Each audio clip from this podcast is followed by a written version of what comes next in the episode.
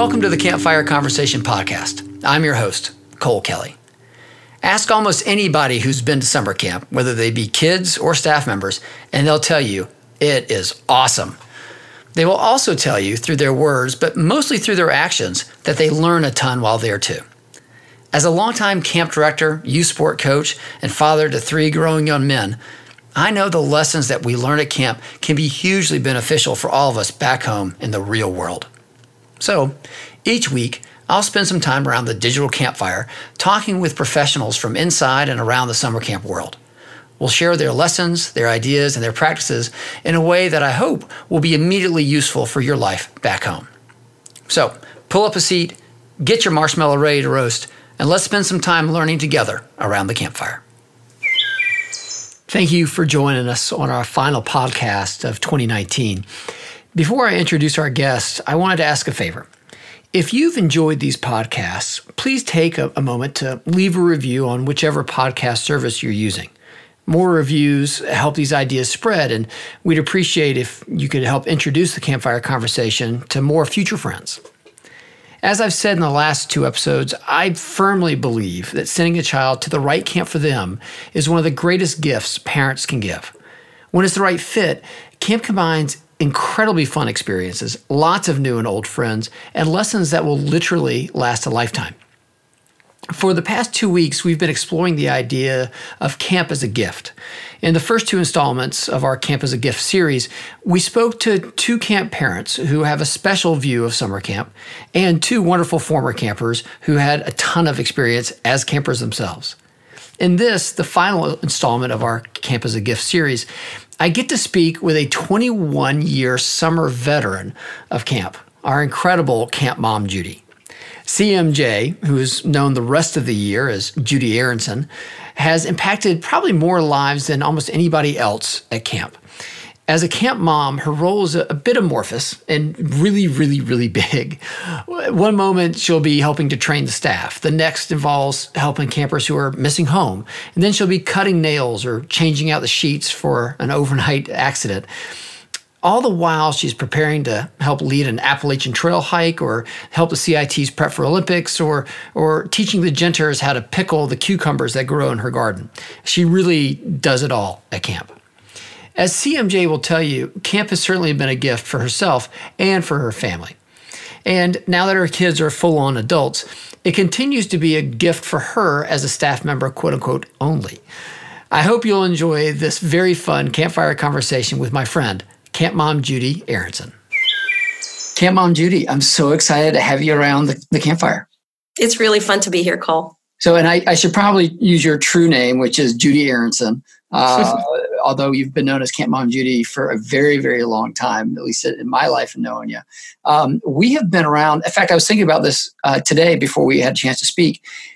Besides Kate, there's not another person that I've shared more campfires with at Wequahic than with you. That's very flattering. That's crazy, isn't it? It really is. Yeah. So you've been at camp for a long time. So how many summers will this be coming up? This will be 23? I think this is 22, I think. 22 summers. That is fantastic. And I never even asked you this. How did you get started at Wequahic? Well, my own children, I have four kids, two boys and two girls. The oldest ones were starting to look at sleepaway because I'm a big believer in what sleepaway camp can do for a person's life. Mm-hmm. And we were looking at camps, and I knew that because I loved camp myself, because it was a big part of my growing up. I went to Camp Akiba. Nice. In the picturesque Poconos, and it was actually very funny because you interviewed Tammy Leader not too long ago, and yes, I went to camp when Tammy Leader went to Akiba. But I'd gone to Akiba, and I made lifelong friends there. I mean, my daughter Molly's godmother is still somebody who I was friends with at camp when I was 9 years old, and I wanted to find something like that for my own kids, but very hard to find a camp for two boys and two girls with the age ranges of 7 years from the youngest to the oldest. Mm-hmm. So my husband and I just traveled around and looked at different camps that were willing to hire staff because I knew that there was no way I was letting my kids go to do this without me having as much fun as they were. And so it's worth noting that I did not get involved in camp because I couldn't let go of them. Right. If anybody ever saw me at camp with my four kids, they knew that, like, Judy has kids here somewhere, but yeah. I don't know who those kids are, which was perfectly fine for me. It was a privilege to be there with them, but I didn't go so that I could monitor their every move and watch everything that happened. I thought it would be cool to witness the same world that they witnessed. That was going to be valuable to me. So we looked around at different camps, and I wanted a brother-sister camp because that's what I had gone to. And the one camp that everybody, all six opinions in the car, could all agree on was Wequahic. So that's how we ended up there. Nice. Was it an odd, I mean, so you're a teacher year-round. I know you're teaching history in the ninth grade. In New Jersey, in Englewood, New Jersey. Right. Yeah. So, you know, you come from a background of working with kids. You certainly knew camp. Was it odd to get back into the camp swing of things from a staff perspective? Oh, it was fantastic. Oh, it was so great because it's so different than teaching. It's your responsibilities toward children are just different. You grow different sides of them when you're working at camp than when you're a teacher. When you're a teacher, there's there's more discipline involved, and there's more. It's more skill based, and you really need to make sure kids leave your room smarter than they came in every day. And at camp, it's more about helping a child find themselves and grow in the things that they've just naturally found for themselves. You know, school is something they get plunked into. Camp is a place where they can just explore all the boundaries of things that they enjoy. And what a privilege it is to watch children be able to do that. Yeah, I've heard you say several times that, you know, you have to go to school, you get to go to camp. Yeah. You know, yeah, and absolutely. That makes a big difference.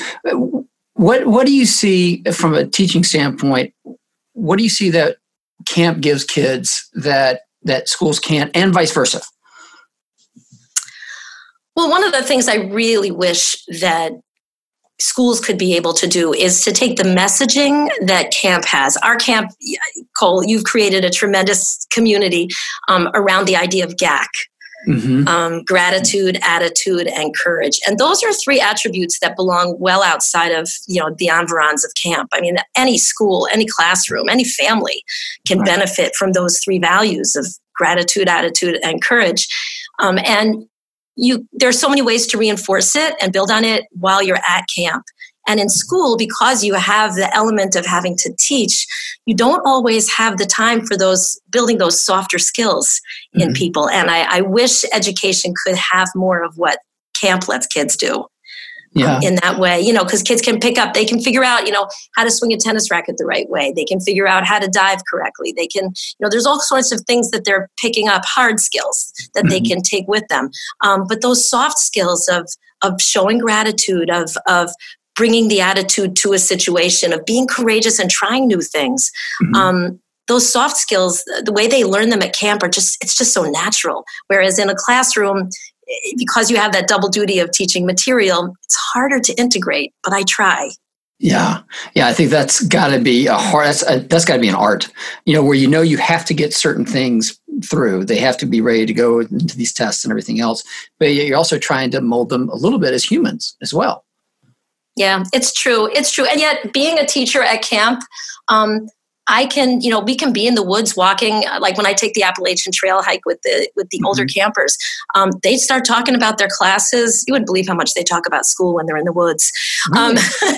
But they start talking about AP U.S. history, and I'm like right in there with them. I can have the conversation with them because I'm an AP U.S. history teacher. So we can talk about things like schools and school and APs and, so many different things that I share that part of their worlds with from September to June. And so it gives me another way to connect with them and for them to feel like they can come to me when they get their AP score in the first week of July. Sure. And I get it.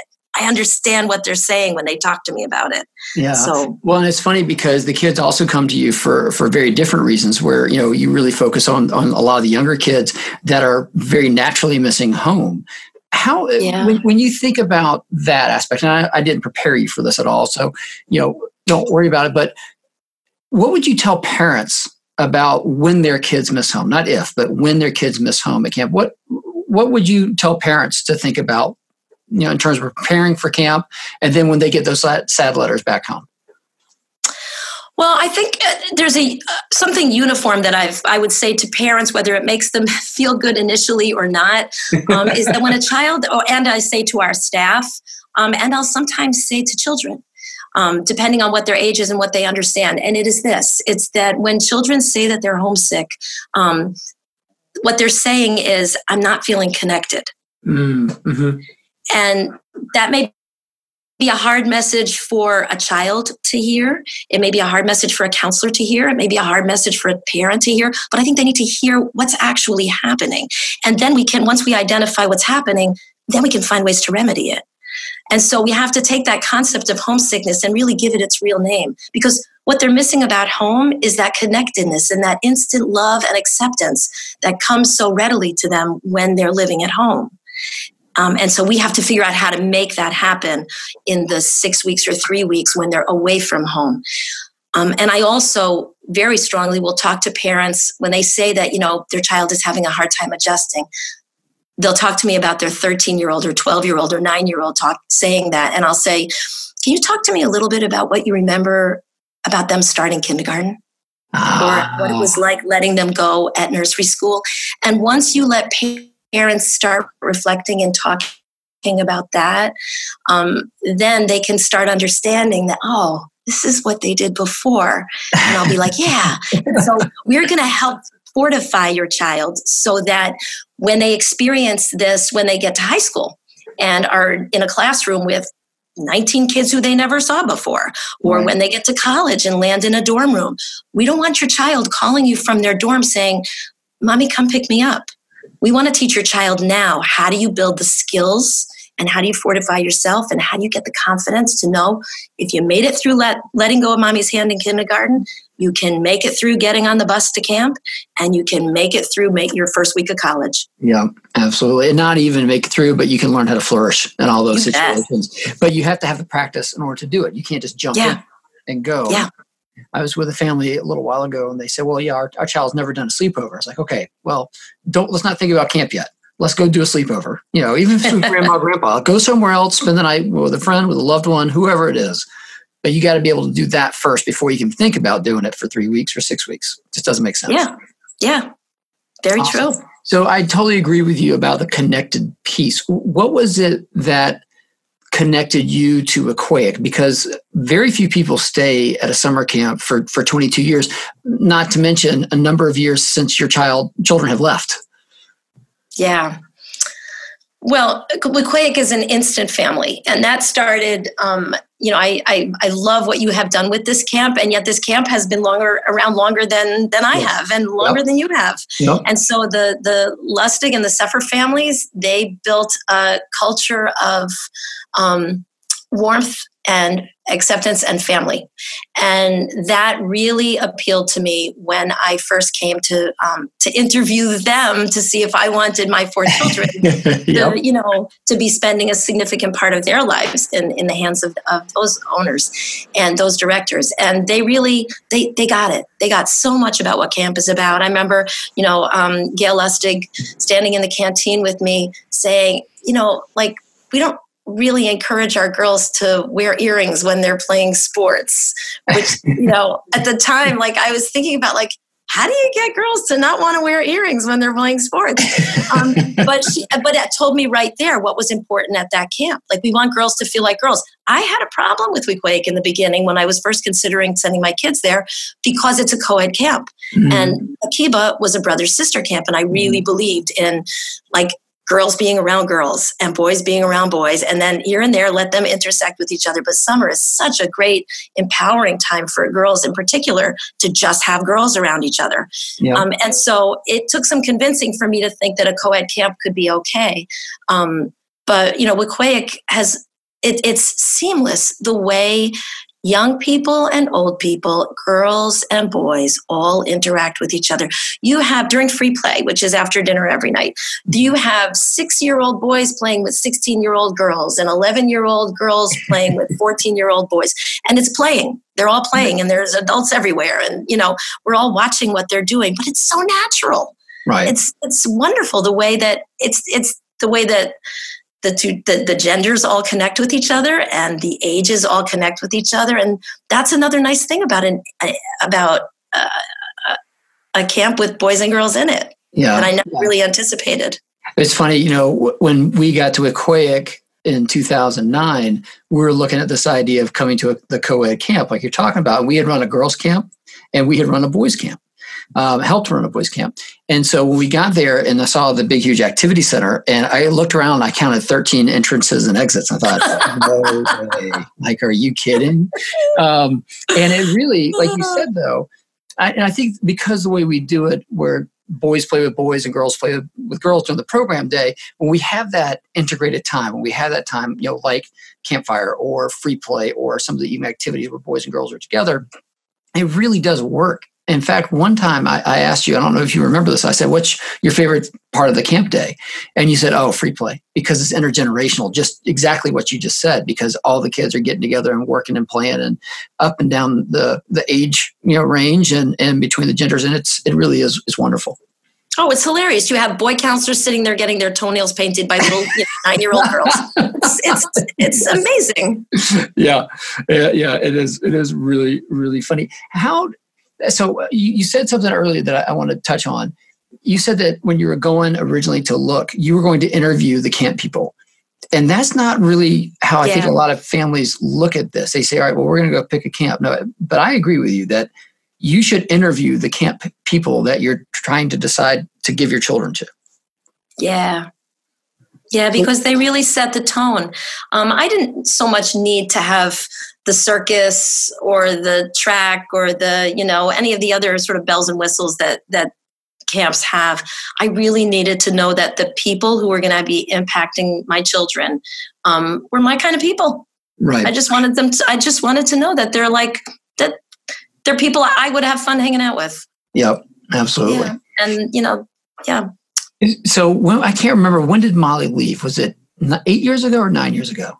Oh, it's around that. Yeah. So I have a very distinct memory of being at Sing that night. That it was her last Sing, you know, the end of Color War. It's the whole big deal. And you looked at me, you said, and we both had tears in our eyes, and you said, you know, Molly is leaving, but I am not. And I was like, absolutely, I'm in. How has camp changed for you since your kids have left? To be honest, it's so much better. Oh, no. It's so, because, I mean, I told you right from the start, I didn't go to the camp so that I could spy on my kids and watch my kids and all that. Yeah. It's much more relaxing not having your own children there. But it's also, it's really nice knowing that, like, they graduated. Yeah. You know, Molly started at that camp. Molly's my youngest. So, I mean, I have Jacob, Sam, Lizzie, and Molly. And, you know, the boys were old enough to really engage in camp when they first started. Lizzie was 5 years old.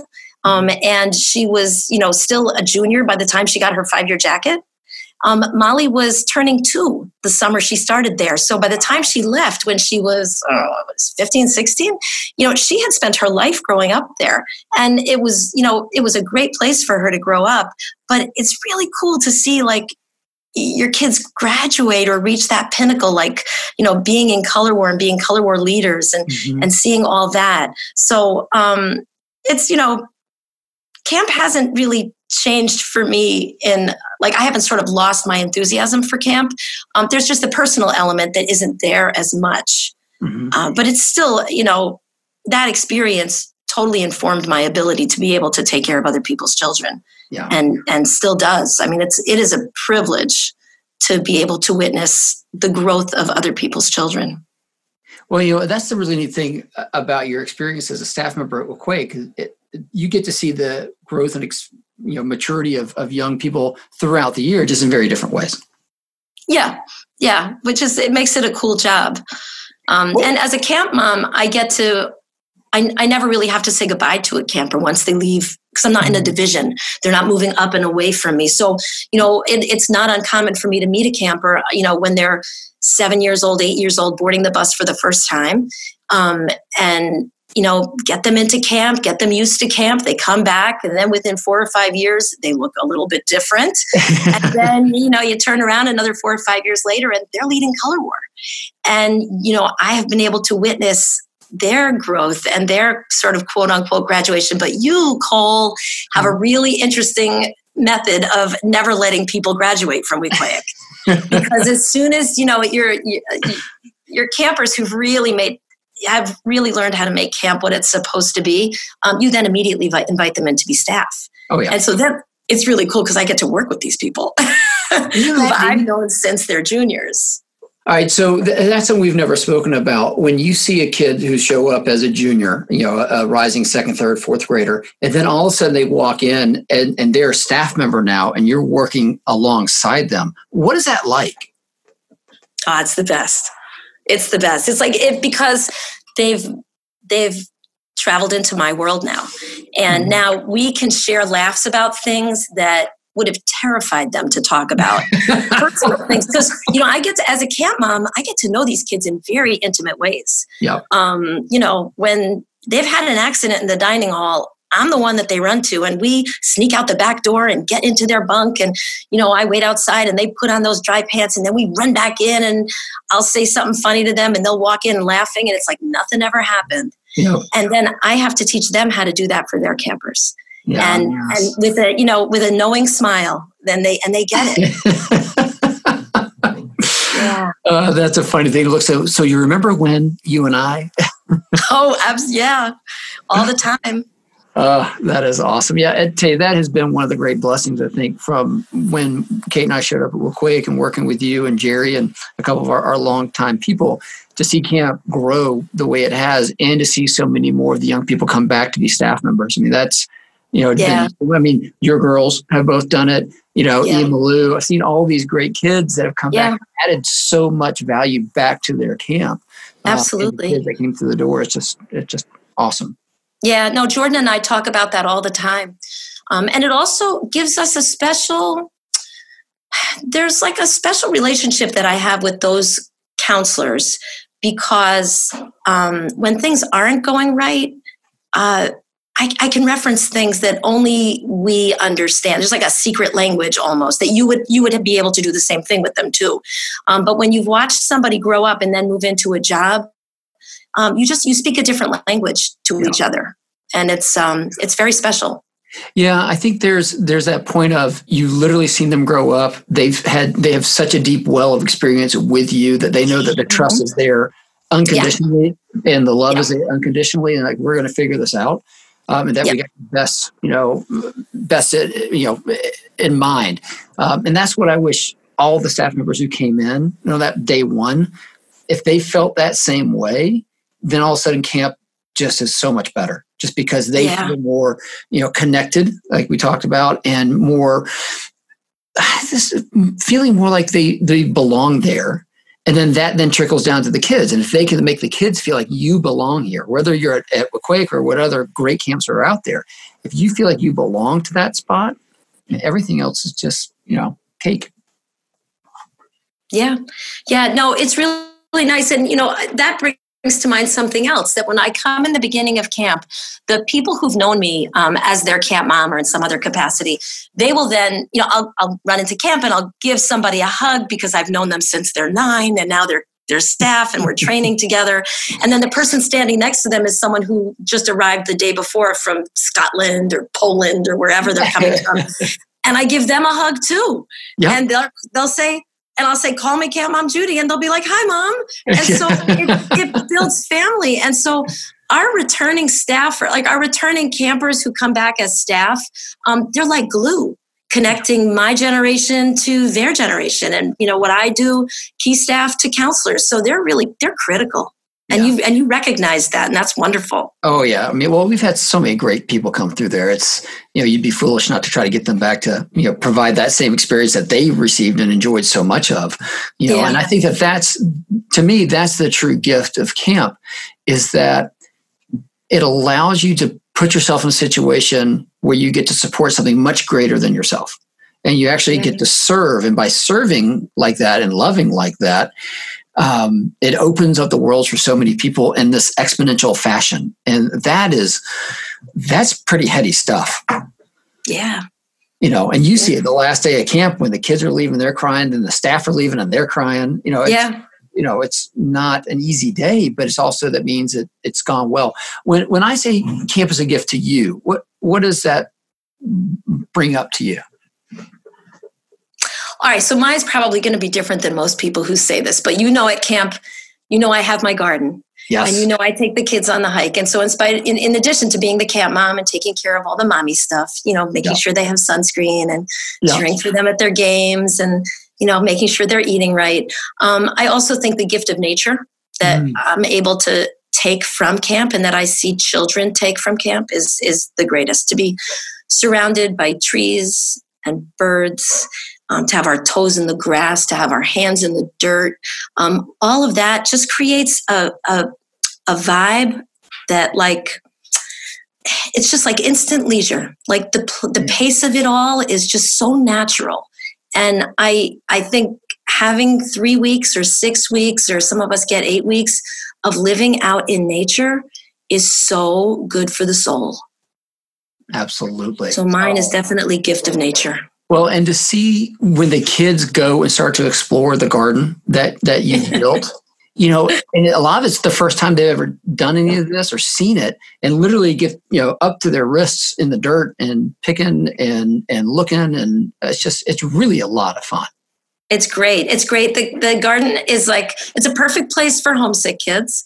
Yes. Because it distracts them. It's also a place where kids connect with their own families, because they'll be like, oh, my grandpa grows these exact tomatoes, or, oh, whenever my mom and I go to the garden out in the Hamptons, this is the kind of basil we always find in the gardens nearby. Like, they will talk about home when they're at the garden, which is also really nice. But then these people you would never expect are like, oh, can I see that bug? Or can I hold that worm? Or they're all the inhibitions are lost. And they just, I don't know, it's another place for them to explore. And I love seeing that.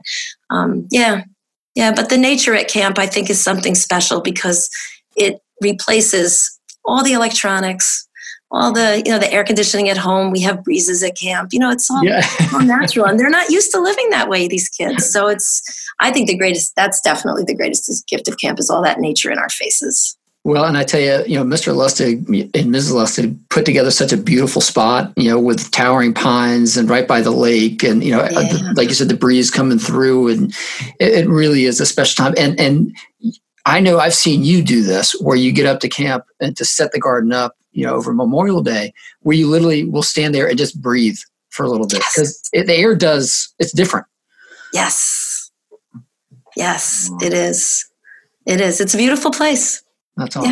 Yeah. Oh, well, great. Well, Camp Mom Judy, as always, it is an absolute pleasure to be around the campfire with you and talking about camp and thinking about a little bit bigger things than just the basic day-to-day. So thank you so much for spending time with me and talking about the gift of camp and sharing all your experience and your knowledge. And, I'm sure we'll have time to talk again soon, because Lord knows we got a lot to talk about with camp. Thank you, Cole. I can't wait until July. Me too. All right. We'll talk to you soon. Okay. Bye-bye.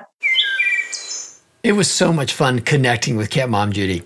I hope it was useful and fun for you as well.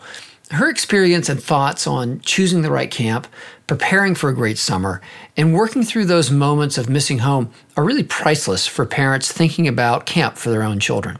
And to be honest, it's really useful information for our potential staff members too. I love how she answered the idea of camp as a gift.